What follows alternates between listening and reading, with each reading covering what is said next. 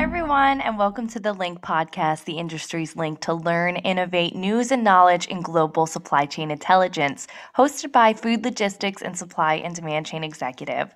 We cover everything from transportation and warehousing trends and new technologies to food safety and sustainability impacting today's supply chains. I'm Brielle Jaekel, Associate Editor of Food Logistics and SDCE, and we are continuing this month's theme of spirits and alcohol distribution with an exciting interview with Larry Combs, who is the General Manager of the Jack Daniels Distillery. So you'll get an inside look at what it really takes to dis- uh, distribute the top selling whiskey in the world, all distilled from one location. Hi, everyone. Thank you for joining me today. I am here with Larry Combs, who is the Senior Vice President and Global Manager of Jack Daniels uh, Global Supply Chain. Hi, Larry. Thank you for so much for coming on with me today. Hello, Brielle. Really appreciate you having me on. Yeah, I'm really excited to learn more about the logistics process in, um, you know, the transportation of Jack Daniels because you think about, you know, you get your your bottle, you think about the distilling process, but then what happens in between, you know, when I'm at the liquor store buying my bottle or, or getting it to the to the bar, you know, things like that. I, it's very interesting to get to see the inside of how the process works. Uh, happy to talk about it.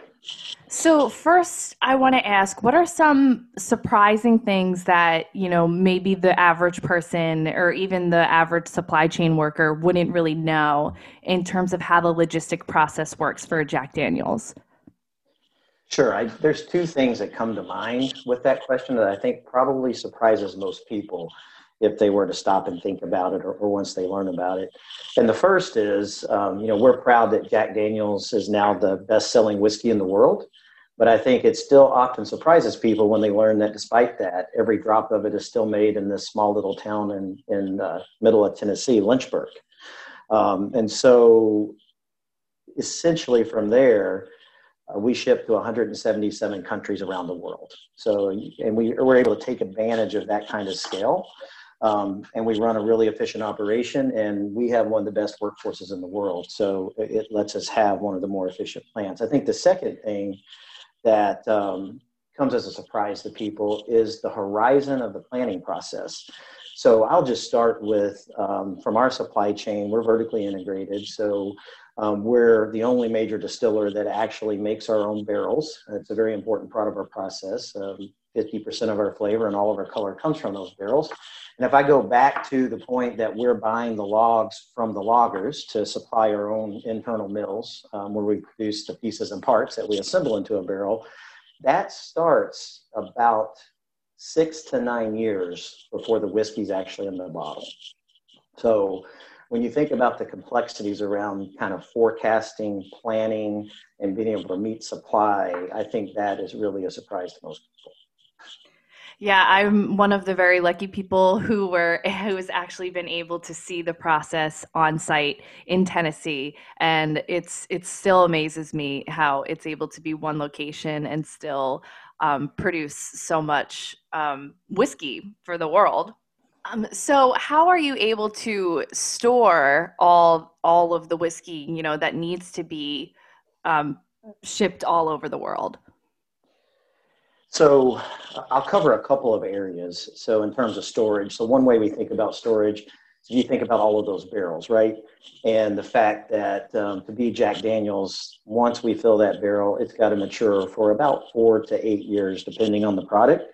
And so to do that, we're actually building one or two warehouses a year. They're all surrounding Lynchburg, Tennessee, and we currently have nearly 100 warehouses um, in and around the distillery and those warehouses hold you know a few million barrels of whiskey. So that's one of the things that, um, in, in terms of the storage and the specific conditions that we have to think about to make sure that, you know, like Jack Daniels um, said, every day we make it, we'll make it the best we can. And to do that, we, we've got to keep a close eye on, on how that product matures and ages. And, and so that no matter where you happen to be in the world, if you get a bottle of Jack Daniels, it's going to be exactly what you expect. Um, from my perspective, one of the best products on earth.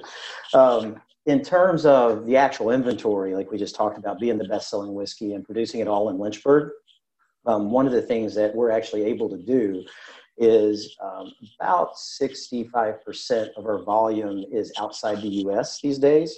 And so we've set up our production operations so that about one third of what we produce never touches the floor in distribute or in our distribution center in Lynchburg. So it essentially goes right from the end of the line onto a truck, um, generally to a rail terminal and to um, one of the east or west coast ports to be sent around the world. And so with that, um, we're actually able to turn our inventory, uh, really, I think probably industry best, um, 35 times a year. So we actually, relative to the size of our brand and total what we produce, we have a relatively small storage on site. Wow, that's uh, surprising that you're able to to not have it touch the floor like that. That's something I haven't actually heard of before. Um, do you have any automation that helps that process? Uh, yeah, we have a fairly sophisticated warehouse management system, and part of what most, I would say, 80% of what we produce at Jack is produced to order. And so that's part of how we can essentially um, not let a good percentage of it ever touch the floor, right? So generally from the time an order is received, it's seven to 10 days before it's um, being shipped out of the plant. So it'll get scheduled on the line, it'll get run, and a significant portion of that volume will go right onto a container. So in terms of that degree of automation, that's what I would say facilitates it the most is really that order management, producing to order, not producing to inventory, and having that synced up enough so that we're able to um, efficiently move that offsite. And now with moving all of this product from state to state and um, you know from country to country how are you able to deal with state to state and you know country to country regulations yeah so state to state is probably a little easier for us in the sense that the in the us it's a three tier system so we're not um, allowed by law to distribute directly to retail and so when we consider like the regional variations you know various state laws and distribution models we work um, with key strategic um, third party distributors around the country. And so they will have expertise in terms of the specific distribution from, you know, um, to retail once we deliver the product to them. Um, there are some state specific requirements around um, labeling and a few other things that we have built up, you know, pretty significant expertise in house to where we handle that. I think when we get outside the U.S., where that gets a bit more complicated, is there's there's various distribution models, right? There in many countries we can own our own distribution, which we we quite often do. Um, but where the complexity comes in, and, and I'll, I'll share an example with you, um, is for our Jack Daniels Black Label, we have 170 different back labels and that that is more or less um, because there's 170 different countries. So almost every country will have different requirements in terms of uh, font size, what type of information has to be on the label, um, and so on. And so that adds a degree of complexity that we have um, really improved the automation on our lines. If you think about the the number of different labels and how they are so country specific to ensure that the right order has the right label and is going to the right place. And, and so we've invested quite a bit in visual management systems and, and vision systems to help automate that and kind of ensure that quality.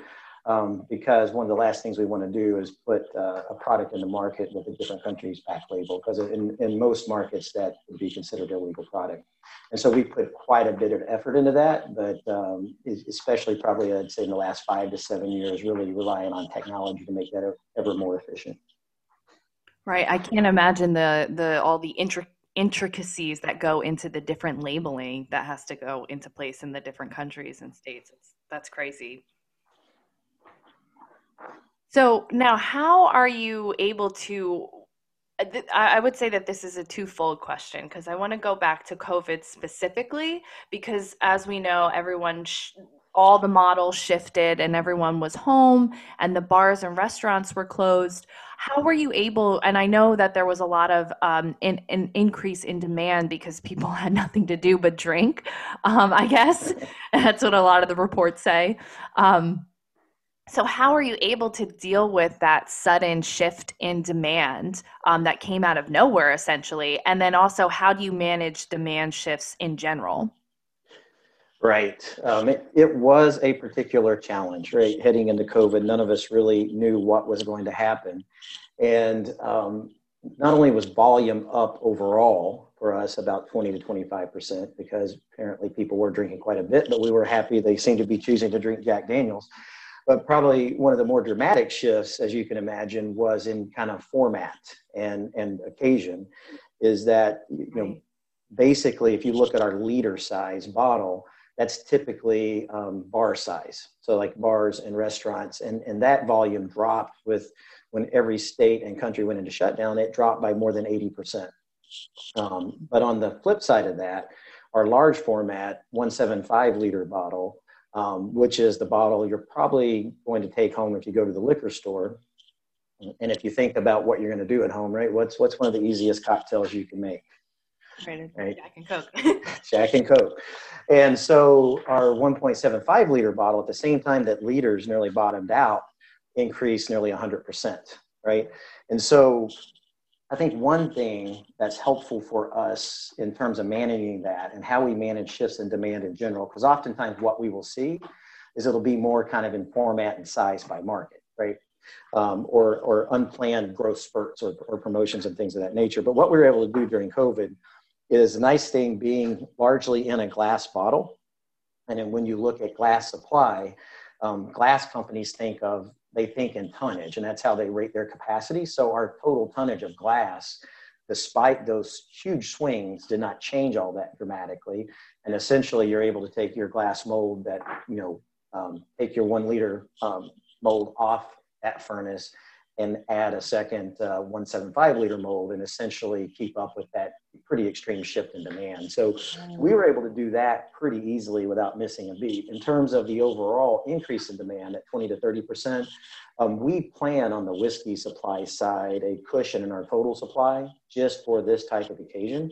And then with our glass companies for that unexpected demand, and, and everyone was seeing it, we've really worked hard over the years to have contingency capacity built into those agreements so that essentially um, we had additional molds sitting at other of their facilities that could be activated in, in circumstances like this when we need it. So, so I was pretty um, proud of the team that we were able to, you know, activate those contingency plans and they worked. That's always a good thing. Um, and we were able to keep all of our, our team members, you know, working and working safely. Um, so we, we have not missed a single day of production at Jack Daniels due to COVID. And that's probably another key in terms of um, being able to meet those huge shifts because we do have to have flexibility in terms of if we need to produce through the weekends, um, run additional overtime, things of that nature to meet that demand. So. Okay. Now then, how do you how, how are you able to handle the different demands like throughout the year if, if covid say covid never existed? Eh, you know christmas is coming i guess you prepare because you know that people are going to be gifting more or or you just kind of handle it the same way you handled covid? No we build a we build a full year plan. So the, the good thing is jack is is in the developed world a fairly mature brand. And so it's a healthy growing brand, but fairly predictable from a seasonality perspective, right? So, so we can build our staffing models around that. And so we call it, you know, OND is our peak season, October, November, December. And it's for exactly the reasons you mentioned, is that is when probably 80% of our total gift pack volume is produced and shipped. And so we actually have a special facility on site that we ramp up to be able to meet that particular demand in terms of increasing gift. And then in terms of the seasonal demand, we, we basically have locked in X number of Saturdays and Sundays through OND to meet that. Oh, okay. Um, and I, you mentioned the the glass, and that that is one of the things you think about a lot with um, alcohol distribution. How are you able to make sure like is it often that bottles break or, or have you do you have like such um, processes in place that you pr- you can protect them easier? Like how, how are you able to protect them when you're moving so much Yeah, so two ways. So we look at um, we try to strike the right balance. So Jack Daniels was was doing it before it was fashionable, but we started lightweighting all of our glass packages um, in the early 90s, and, and that's both an economic win as, as well as if you think about from a sustainability perspective and your environmental impact, eliminating all that weight from freight. But we're careful to, um, in terms of when we redesign the structure, to make it sturdy enough so that breakage generally isn't an issue in transport, right? Because uh, unlike a, a, lot of brands, we are shipping every one of those bottles from Lynchburg um, and all around the world. And so what we've done over probably the last, I'd say 10 to 15 years is really raise the level of sophistication in that design. So we do, you know, we build finite element analysis models. It's, it's basically an engineering tool to we build a virtual bottle and then we can test that bottle in a number of scenarios so that um, we can keep that breakage threshold to an absolute minimum while keeping the structure strong while we continue to lightweight it. So that, that's one way that we have approached it. The second thing is really how do you design the shipper case that the product goes in, right? The, the uh, structure of the shipper case. I, mean, I, I, know it looks like a simple cardboard box, but there's a fair amount of work that goes into it. Um, you know, the material and strength of the dividers that go into the bottles by pack size. You know, we've even been able to move certain sizes to where by working on that bottle structure, we've been able to eliminate the cardboard dividers and not increase breakage. So, so we just have this, you know, what I would say it's one of our continuous improvement efforts is anytime we can eliminate the use of the material and lightweight our packages, we can, but to your point, ensuring that the quality both in transit as well as in in use, because you think about where you'll often find Jack Daniels, you know, it's, it's uh, one of the most popular brands in the world In fact, it's it's rarefied air. It's one of those few products that's more than twenty dollars a bottle, but you might find it in the well around the world, right? Because it, it's it's such an iconic brand, and that's a that's a pretty rough spot for a bottle to find itself. Because when that when that bar, bartender's pulling a bottle out and he slams it back down the well, eight times out of ten he's he's bouncing off the bottle next to it, and so I, that's the other right. type of thing we, we have to think about in terms of that that package design and, and breakage as well. Well, I think that's all I have time for today. Um, that was really, really interesting. But I have one more question that I have to ask before we go. I do just have to ask what is your go to Jack drink? Or okay, like- I've got two. if I want to sit and enjoy what I think is our best, that's going to be Jack Daniel's single barrel with a cube of ice. Mm-hmm. And if I'm out and it's pre dinner or, or relaxing later in the night, you can't beat the uh, Manhattan made with our Jack Daniel's single barrel rye. So very nice. Well, thank you again. Um, and um, I'd love to speak to you again and get some more insight, maybe if any stories that we have coming up. Um, love to feature you. No, sounds great. Um, one of my favorite things is to talk about Jack Daniels. It's usually hard to shut me up, but I always uh, appreciate the opportunity. Okay, thank you everyone for listening to today's episode and for Larry for coming on the show. Tune in every Tuesday for our episodes of Link by Food Logistics and Supply and Demand Chain Executive. And do not forget to hit subscribe on the Apple, Spotify, and Google playlist apps so you never miss an episode.